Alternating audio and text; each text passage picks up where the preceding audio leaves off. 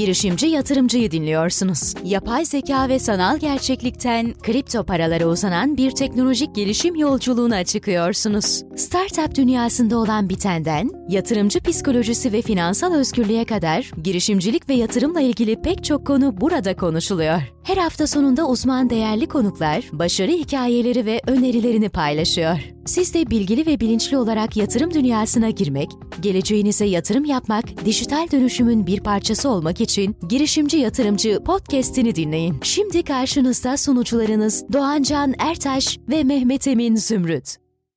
Merhabalar, Girişimci Yatırımcı podcast'ine hoş geldiniz. Ben Doğancan Ertaş. Ben Mehmet Emin Zümrüt.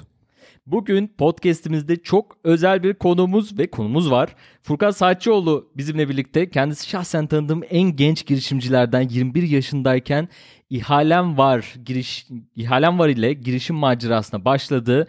Bilkent Üniversitesi'nden sonra Hollanda'da master yapmaya gitti ve şimdi orada çalışıyor. Bundan daha önemlisi 2016 yılından beri blockchain araştırmaları yapıyor ve kripto yatırımları yapıyor. Furkan hoş geldin. Merhaba, hoş bulduk Doğancan. Furkan hoş geldin. Hoş bulduk Mehmet Emin. Seni aramızda görmek süper. Bugün bir Bitcoin simsarı olarak Furkan seninle birlikte kripto paralar ve blockchain'in geleceğini konuşacağız. Ben direkt bombayı atarak başlayalım diyorum. Bitcoin bir yatırım aracı mıdır? Ee, yani çok genel bir soru sordun aslında Doğancan ama güzel bir giriş oldu. Çünkü e, biraz bu konuya yaklaşımım temkinli ama aynı zamanda e, kişinin kendisine bağlı olduğunu düşünüyorum. Eğer siz Bitcoin'i bir yatırım aracı olarak görüp yatırım yapıyorsanız Bitcoin bir yatırım aracıdır. yani böyle cevap verebilirim. Ama e, böyle dememin sebebi çünkü bu soru biraz şey gibi olur. E, internet bir yatırım aracı mıdır? Eğer bir internet şirketine yatırım yapıyorsanız evet. Bitcoin'in de bir blok zinciri var teknolojisi ama aynı zamanda bir kripto parası var kripto para kısmının yatırım aracı olarak kullanılabilir evet. Güzel. Peki blockchain teknolojisi dedin. E, sence hangisi e, daha önemli? Blockchain teknolojisi mi yoksa e, Bitcoin mi? Hangisi gelecekte daha kalıcı olarak görüyorsun? Öyle biraz daha derine inelim. Hı hı. Aslında bunları birbirinden ayırmak çok doğru olmaz. Çünkü hem çıkışları itibariyle hem de teknolojileri itibariyle e, beraber başlayan bir serüven bu. E, Bitcoin dediğimiz şey aslında blockchain ağının güvenliğini sağlayan kripto para. O yüzden eğer siz public blockchain dediğimiz halka açık, herkesin entegre olabildiği, kullanabildiği bir blockchain'den bahsediyorsanız o zaman mutlaka native bir currency'si yani Ethereum blockchain'inin mesela Ethereum adlı kripto parası, Bitcoin blockchain'inin Bitcoin adlı kripto parası var. Bu kripto para bu ekosistemin vazgeçilmez bir parçası. Yoksa bu blok zincirin güvenliğini sağlamak gerçekten zor. Ee, yanlış anlamıyorsam e, blockchain e, siz her blockchain sisteminde bir tane currency'si mi olması gerekiyor? Aslında şöyle e, kurumsal çevrelerin kullandığı ve şirketlere özel olan kripto zincirler şey blok zincirlerinde böyle bir currency yok. Mesela e, IBM'in ortaklığıyla geliştirilen Hyperledger diye bir blok zincir var. Tamamen kurumsal kullanıma odaklı. Onun bir e, kripto parası yok. Çünkü halka açık değil, tamamen insanların katılımı değil kısıtlı bir kitleye açılıyor ve kontrolü daha kolay olduğu için ihtiyacı yok. Ama siz halka açık bir blok zinciri yapıyorsanız evet bir kripto parası olması gerekiyor. Yoksa ağı güvenli tutmak için e, kullanıcılarına yeterli teşvik sağlayıp onları ekosistemde farklı roller almaya itemiyorsunuz. Peki bu e, bu currency'nin halka açık olan blok e, zincirin currency'nin değeri o blok zincirin kullanım alanıyla mı ilgilidir? Ee, şöyle aslında burada biraz marketin ne kadar rasyonel fiyatlama yapıp yapmadığıyla alakalı.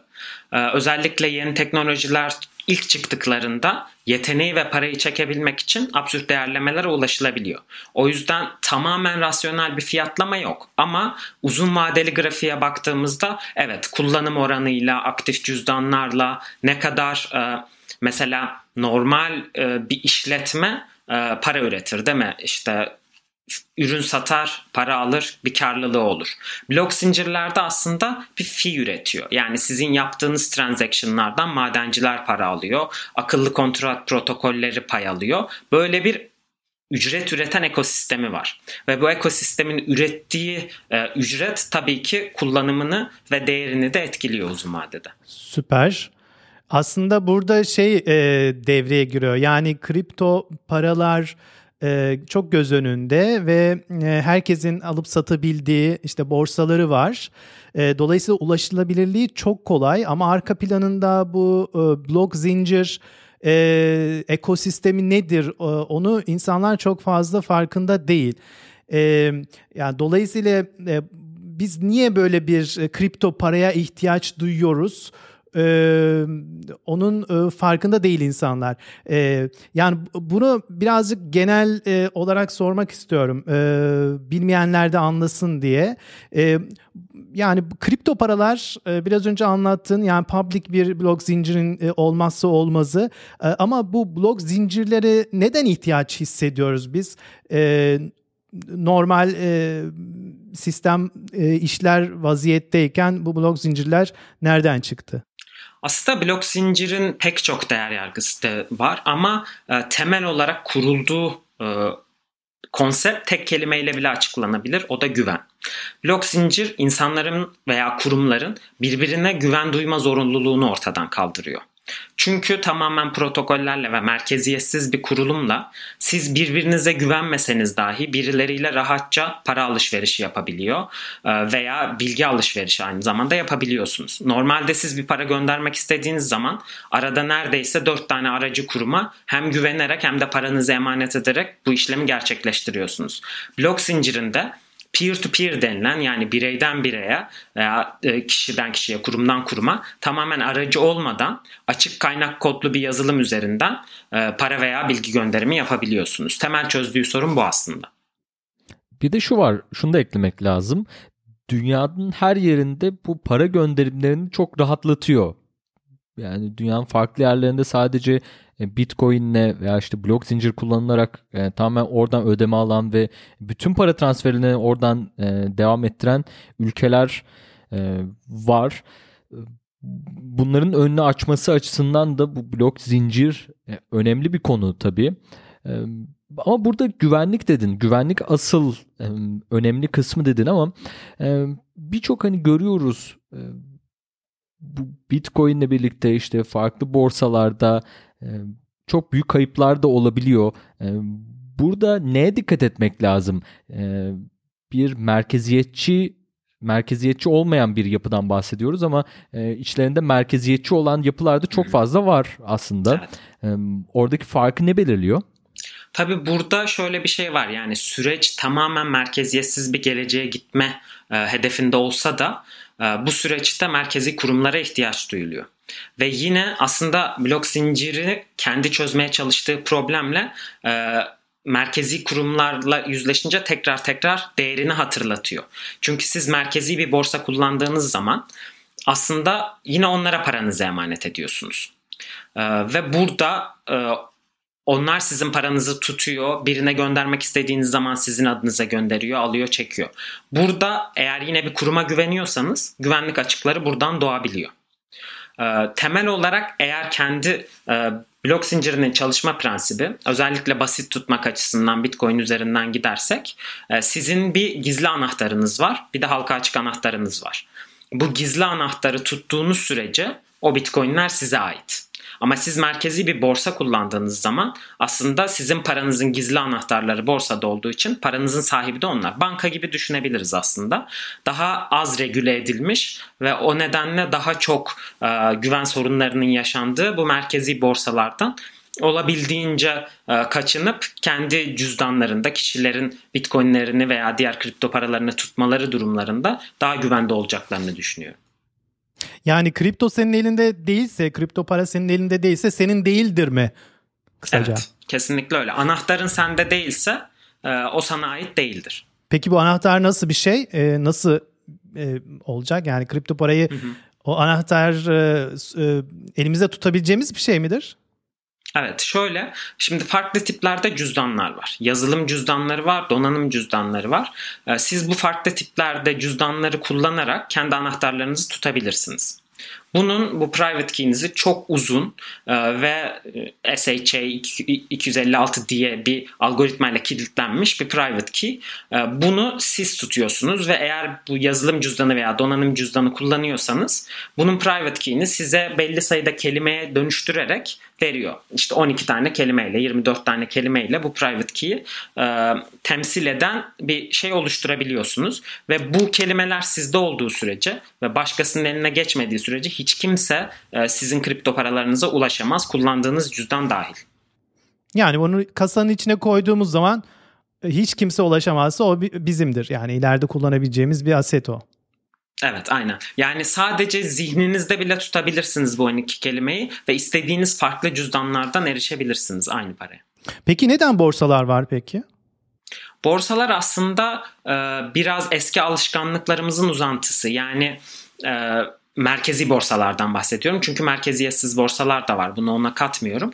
Merkezi borsalar eski alışkanlıklarımız uzantısı. Çünkü herkes aslında e, kendi kripto parasını tutup bunun sorumluluğunu da almak istemiyor. Çünkü bu sadece e, kendin tuttuğunda bir güvenlik getirmiyor aynı zamanda bir sorumluluk getiriyor. Eğer cüzdanını kaybedersen ve bu cüzdanı tekrar başka cüzdana kurtarmak için private key'nin kelimelere dönüştürülmüş halini elinde tutmuyorsan o kripto paralar tamamen gitmiş oluyor. Yani milyonlarca Bitcoin'in e, private key kaybedildiği için asla bir daha erişilemeyeceğini söylüyor. Paranızı sahip çıkın diyoruz. Evet ve bununla gelen sorumluluğu da almanız gerekiyor. Eğer bir borsa kullanıyorsanız hem sorumluluğu hem de riski devretmiş oluyorsunuz. Tamamdır.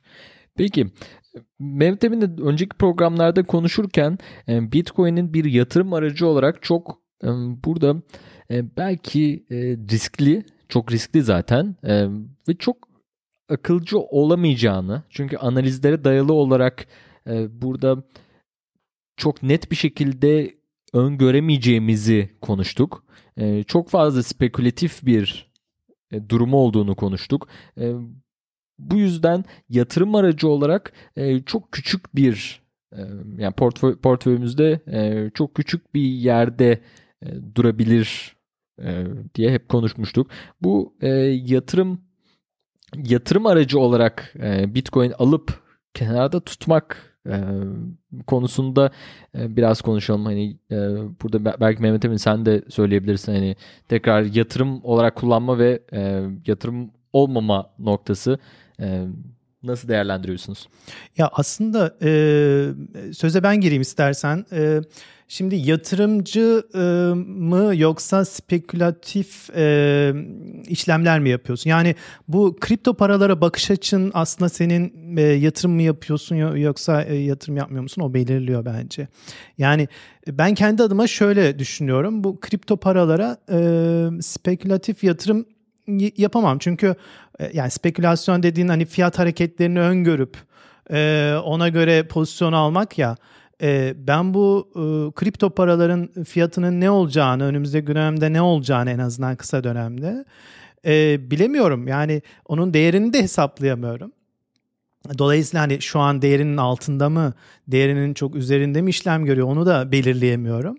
E, dolayısıyla ben e, spekülasyon e, açısından kripto paralarda işlem yapmayı tercih etmiyorum. Ama e, kripto paraların ötesinde aslında e, dünyanın dijitalleşen dünyanın gidişinde e, bu e, blockchain sistemi vazgeçilmez bir e, unsur olacak. Yani hem finans tarafında da e, diğer taraflarda da işlemleri çok kolaylaştıran belki daha verimli hale getiren, maliyet açısından da daha ucuz hale getiren bir sistem olacak. Ve insanlar bunları tercih edecek ve kaçınılmaz bir gidişat olacak. Dolayısıyla böyle düşündüğün zaman yani kripto paralara şimdiden yatırım, uzun vadeli yatırım yapabilirsin. Hani fiyat ne olursa olsun şu an e, işte 33 bin dolara indi Bitcoin ya da işte 50 bin doların üzerine çıktı.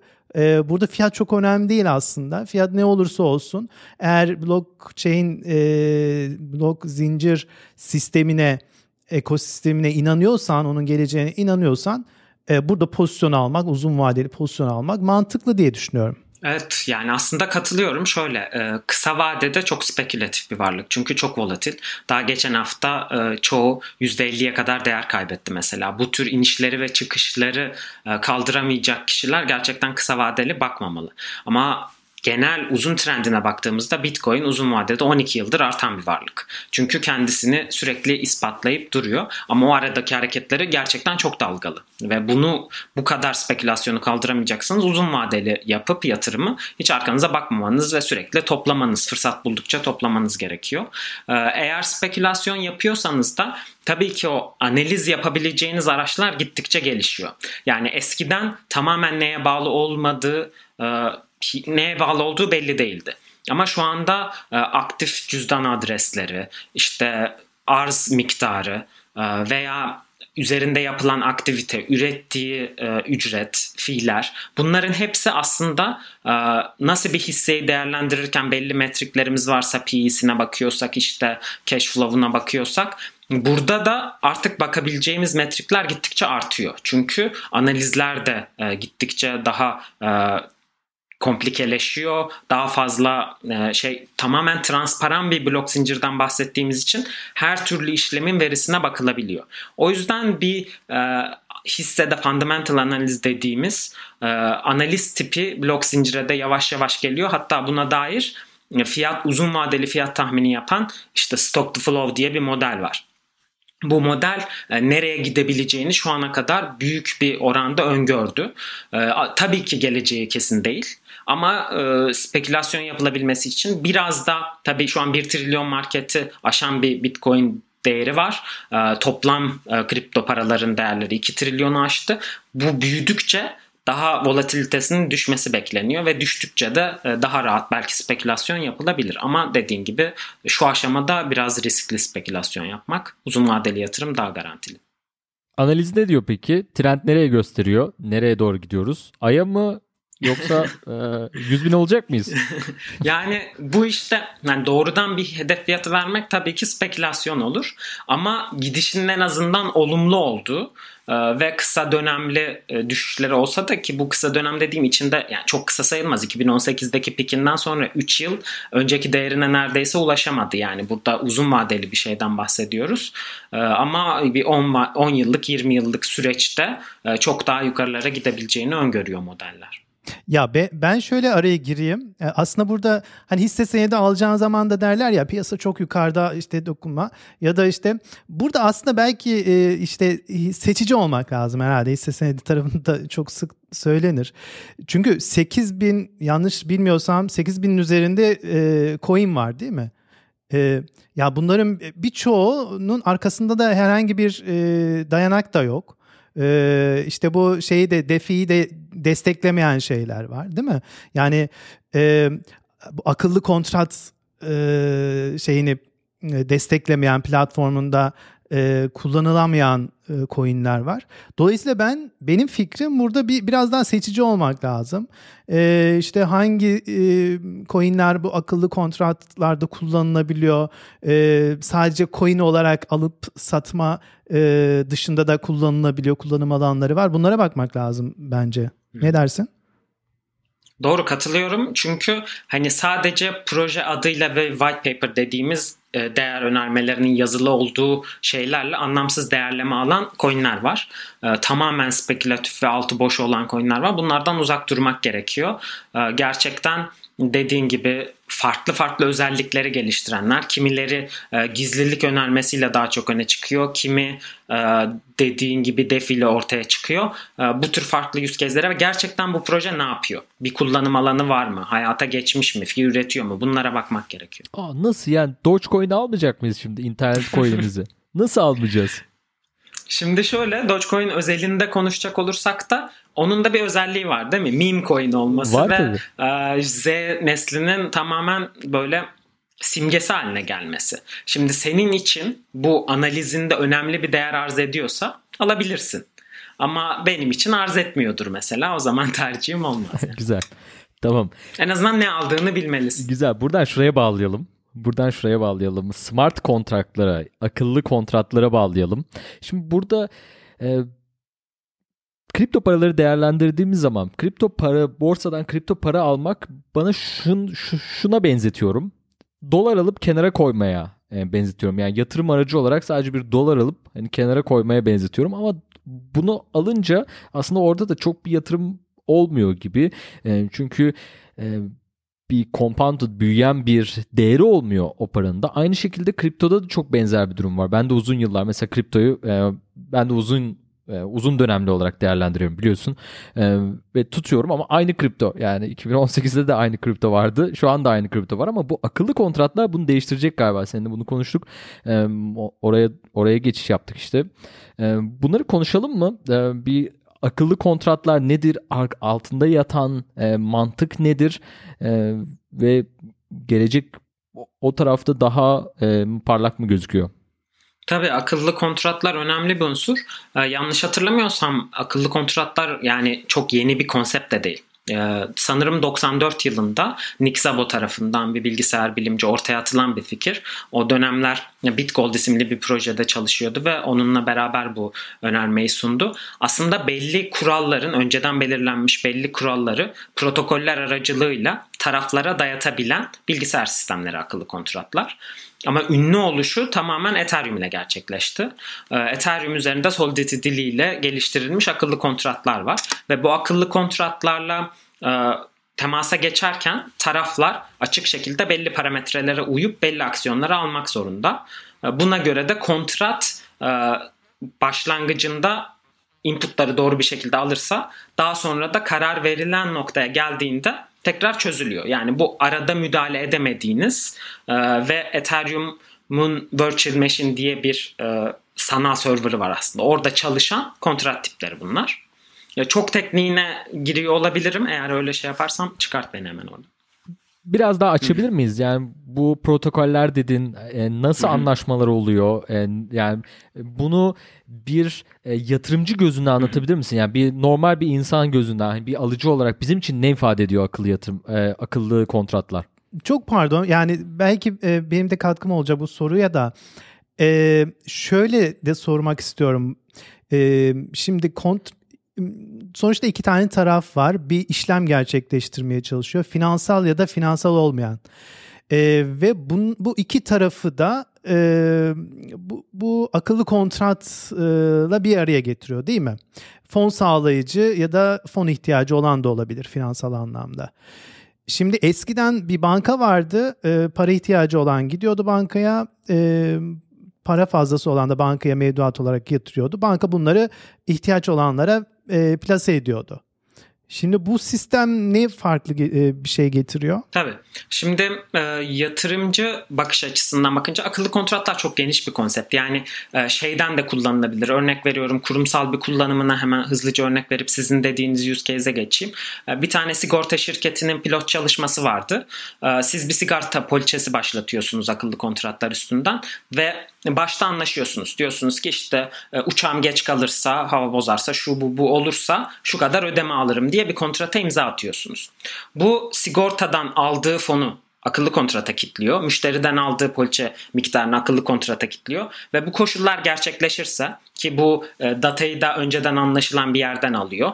Ne, nereden alacağız bu bilgiyi? Bunun da parametresi giriliyor. Ve denilen koşul gerçekleşirse uçak size bağlayan olmayan bir koşulda e, geç kalırsa parayı direkt sizin hesabınıza yatırıyor. Burada sigorta şirketi bile müdahale edemiyor. Bu bir akıllı kontrat Güzel. kullanımıdır örnek veriyorum. Sizin dediğiniz kullanıma direkt gelirsek evet para e, borç almak isteyenle parayı borç vererek bundan e, yüzde kazanmak isteyen kişiyi akıllı kontrat bir araya getiriyor. Ve bunların yüzdeleri genellikle dinamik olarak değişiyor. Yani siz anlık olarak onu verip anlık olarak aldığınız için yüzdeleri de değişiyor. Ve akıllı kontrat e, genellikle açık kaynak kadlı olan ve herkesin neyi ne yaptığını bildiği akıllı kontratlara güvenmek gerekiyor burada. E, belli bir Ethereum adresine siz e, kuralları koyarak parametrelere hangi coin işte ne kadar süreyle tutmak istiyorsunuz veya esnek olarak mı tutmak istiyorsunuz. Bununla paranızı likidite olarak sağlarsanız akıllı kontrat diyor ki ben şu an için işte yıllık %10 veriyorum ama bu dinamik olarak değişebilir. Siz bu parayı koyduğunuz andan itibaren diğer kişi de sizin paranızı borç olarak alabiliyor. Ve onun alabildiği o anlık yüzde de belli. Böylece peer to peer bir borç alma verme ilişkisini bankayı aradan çıkartarak sadece bir kontrat üstünden çok daha düşük maliyetle gerçekleştirmiş Sonucunda ne elde ediyoruz? Yani bu e, biz bir borç veren oluyoruz. Mesela bu kontratın Hı-hı. borç veren tarafında olduğumuzu düşünelim. E, o kontratın borç veren tarafında olduğumuz zaman bir faiz getirisi mi alıyoruz ve bunu hani sürdürülebilir evet. bir şekilde yani o o e, bileşik faizi getirecek şekilde compounded e, getirecek şekilde nasıl kurguluyoruz? Biraz daha pratik aslında olarak soruyorum. Biraz... Pratik olarak soruyorum. Hı-hı. Aynen. Tamamen yani aslında yüzde kazanıyorsun. Aldığın bir Ethereum yatırdıysan bir yıl sonra 1.1 Ethereum'un olabilir mesela. Yani çünkü borç alan kişi senin paranı kullanmış oluyor. Bunun neticesinde yüzdeyle ödüllendirilmiş oluyorsun. Ee, ve arz talep dengesine göre de bu yüzdeler değişiyor. Yani çok borç talep eden varsa ama az veren varsa o zaman daha yüksek yüzdelerle teşvik ediyor sistem bunu otomatik olarak ki daha çok insan likitte sağlayıp aradaki boşluğu kapatsın. Böylece dinamik olarak değişen bir yüzde var ama yılın sonunda belli ortalama bir değerde Risk buluşuyor. Nedir? Ama istediğiniz zaman da çekebiliyorsunuz tabii ki. Riski nedir buradaki? Peki e, bu e, yani şimdi bir bir borç veren olduğumuz zaman bir banka Hı-hı. banka mesela borç veren olduğu zaman karşı taraf borcunu ödemeyebiliyor. O yüzden mesela batık kredi oluyor. E, burada o borç alan kişi borcunu ödemediği durumda ne oluyor? Ee, borç alan kişi bir collateral koymak zorunda ortaya ve genellikle koyduğu, kitlediği paranın 1 bölü 3'ü kadar borç alabiliyor. O yüzden borcunu ödemezse o koyduğu ana paradan kesilmeye başlanıyor. Böylece sizin paranız hiçbir zaman e, yani mağdur olmuyorsunuz temel olarak. Çünkü o kitlediği paradan size ödemeyi yapıyor kontrat her halükarda. Buradaki risk güvenilmez bir kontratla işlem yapıyorsanız açık kaynak kodlu değilse arkasında bir arka kapı kodu varsa e, o zaman tamamen alıp paranızı kaçabilir. Çünkü her kontratın bir cüzdan adresi var. Ethereum cüzdan adresi. Nasıl senin benim bir adresimiz var ve buraya para yollanabiliyorsa aslında akıllı kontratla temasa geçmek için onun cüzdan adresine paranızı gönderiyorsunuz. Eğer kötü niyetli biri ise e, paranızı alıp kaçabilme hakkı verir bu ona. Ama eğer güvenilir açık kaynak kodlu e, bir sistem kullanıyorsanız neyin ne olduğu belliyse belli yılda da e, piyasada kalmışsa o zaman riskini biraz daha azaltmış yani, Merkeziyetçi olmayan e, akıllı kontrat sunan Hı-hı. bu tarz e, hizmetleri sunan e, kuruluşları yazılımları seçmek evet, lazım. Yani merkeziyetçi olmayan ve merkeziyetçi olmadığını ispatlayabilen, kaynak kodunu gösterebilen, e, gerekirse kod auditi geçirip bunları yayınlayabilen e, kuruluşların şeylerine Kesin var mı şu an burada olanlardan? E, e, var, örnek evet. verebilir misin? Yani örnek verecek olursak mesela e, tamamen al ver ilişkilerinde işte borç veren borç alan olma kontratlarında e, AV bunlardan bir tanesi. Curve Finance var, Compound var. E, onun dışında farklı akıllı kontrat tipleri de var. Sizin e, piyasadan alım yapanlar için likidite sağladığınız yani merkeziyetsiz borsalara likidite sağlayarak yüzde kazanabildiğiniz kontratlar da var. Onlara da Uniswap, SushiSwap gibi örnekler verilebilir. Teşekkürler. Çok geniş çok geniş bir konu. Yani ee, Birçok soru geliyor aklıma e, ama vaktimiz de çok dar. Vaktimiz ee, dar, daraldı. Aynen istersen bir sonraki serilerde buna devam edelim. Evet kesinlikle. Ee, bence de öyle yapalım. Bir sonraki serilerde buna e, Furkan seninle daha konuşmak istediğimiz, yapmak istediğimiz yayınlar olacak. E, son olarak aklımda e, çok da güncel olduğu için e, son bir şey birkaç bir şey sorarak hızlı şekilde ilerleyelim. Geçtiğimiz günlerde Elon Musk'ın bir açıklaması oldu. Bitcoin madenciliğin çok yüksek fosil yakıt tüketimi çıkartması dolayısıyla dünyaya çok zarar e, vermesinden bahsetti. Bu yüzden e, Bitcoin satmıyoruz ama e, tutmaya devam edeceğiz. E, şu an daha fazla almayacağız e, dedi. E, zaten ne dese hemen bir şey oluyor. Ya işte alın diyor çok patlıyor. Bunu dediği için de işte %50'lik bir düşüş yaşandı. E, muhtemelen buna bağlı e, olduğu görüşünde herkes. E, Bitcoin öndeki en büyük tehditlerden biri olarak e, herhalde bu görülüyor. E, bunun çözüm var mı? Böyle Lightning Network e, hep anlatıyorsun. E, onlardan da bahsediyoruz. E, buna bir çözüm olacak mı? Bunun e, yani o e, dünyaya olan zararların bir çözüm var mı? Tabii şimdi e, burada farklı farklı çözümler var aslında. Kimin çözümünün daha iyi olduğu tamamen kişilerin kararına kalmış bir şey. Çözümlerden biri e, şimdi Bitcoin Proof of Work denilen bir algoritma üzerine çalışıyor ve bu e, kişilerin kullandığı elektrik oranında e, ağ katılımını sağlayarak, teşvik ederek e, düzeni sağladığı için belli bir elektrik tüketimine sebep oluyor.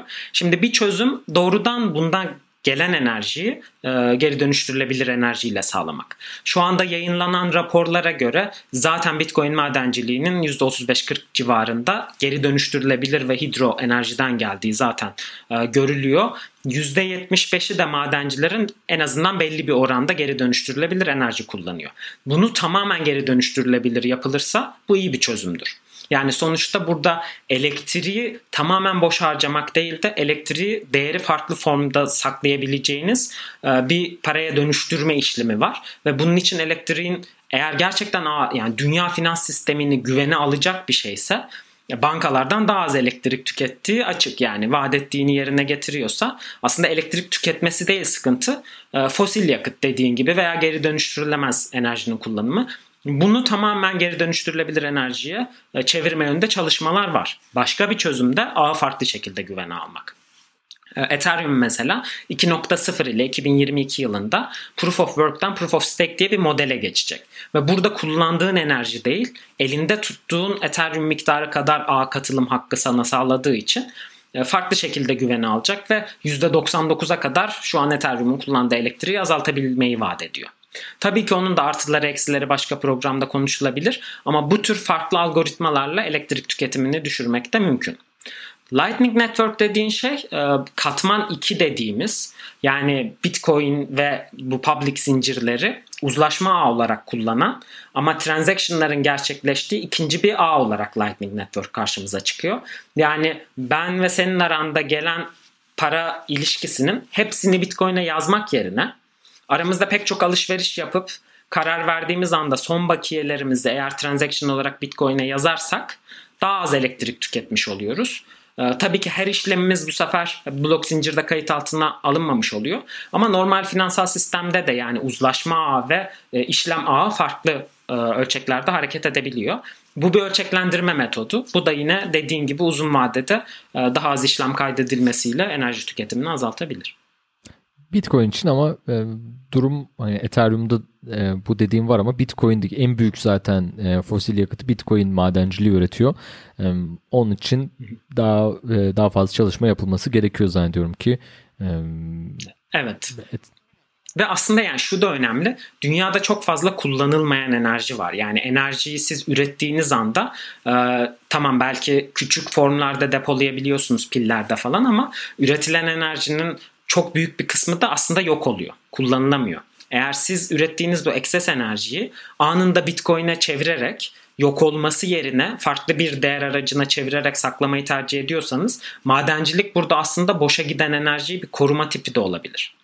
Bu şekilde kullanılırsa tam tersine enerji tüketimine faydası olan bir şey haline gelir. Peki Furkan, yatırım portfolyonu merak ediyorum. Kripto portfolyonun ne kadarını kapsıyor? Nelere yatırım yapıyorsun bir de? Yani aslında e, doğrudan yatırım tavsiyesi vermek istemem. Çünkü herkesin risk iştahı, herkesin bu konudaki bilgi düzeyi farklı.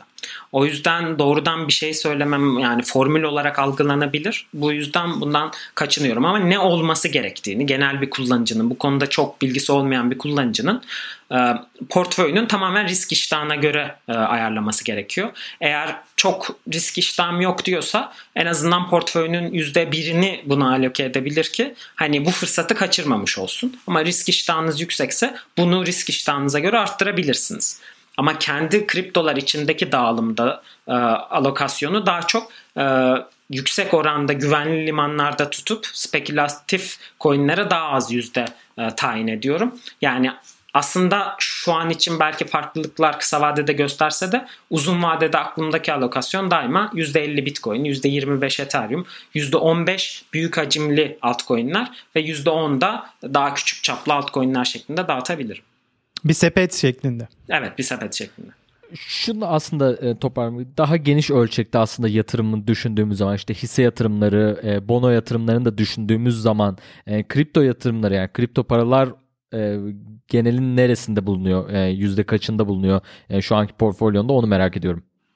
Yani işte dediğim gibi bu tamamen kişinin risk iştahına bağlı bir şey. Ee, ben çok küçük bir yüzdeyle başlamış olsam bile sonra kendi yüzdesini büyüttü bu portföyde. Ee, tabii belli aralıklarla bunu e, dengelemek gerekiyor. Yani kripto arttıkça kriptodan alıp diğerlerine dağıtmak gerekiyor biraz. Ee, yani doğrudan kendi portföyüm özelinde cevap vermekten kaçınıyorum. Çünkü benim risk iştahımla herkesinki muhtemelen bir olmayacak. Tamam tamam zorlamıyorum peki. tamam teşekkürler. E, Furkan çok teşekkürler. Bence e, oldukça güzel bir yayın oldu. E, bir sürü e, bilgiden bahsettik. E, blockchain teknolojisinden bahsettik, kripto paralardan bahsettik ve akıllı kontratlardan e, benim oldukça heyecanlı olduğum bir konudan bahsettik. E, peki son olarak bir e-mail bültenin olduğunu, bir newsletter'ın olduğunu e, biliyorum. Ben de üyeyim buna. E, finans ve teknoloji üzerine Bits and Chips diye bir e, newsletter'ım var.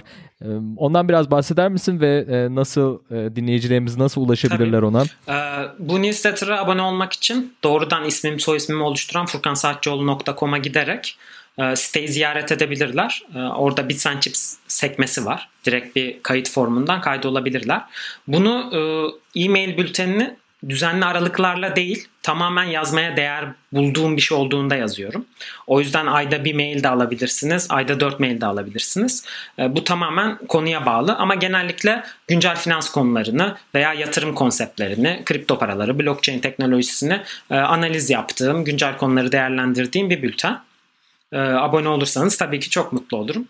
Linki de bırakabiliriz açıklamada. Linki linki bırakacağız. Linki açıklamada e, bula, bulabileceksiniz. Direkt oradan e, kayıt olabilirsiniz. İngilizce bir e, newsletter ama ben oldukça keyif alıyorum. E, hepsini keyifle okuyorum. E, tavsiye ederiz herkese. E, Bizi dinlediğiniz için çok teşekkürler. Furkan sana da çok teşekkür ederim e, zamanın için. E, güzel bir program oldu. E, umuyorum ki bu kriptolar üzerine e, ki, iler, ilerlediğimiz dönemlerde başka programlarımız da olacak. Bizi dinlediğiniz için çok teşekkür ederiz efendim. Haftaya Girişimci Yatırımcı Podcast'inde tekrar görüşmek üzere. Hoşçakalın. Hoşçakalın. Hoşçakalın. Girişimci Yatırımcı'yı dinlediğiniz için teşekkürler. Girişimci yatırımcılar hakkında daha fazla bilgi için girişimciyatırımcı.com web sitesini ziyaret edebilirsiniz.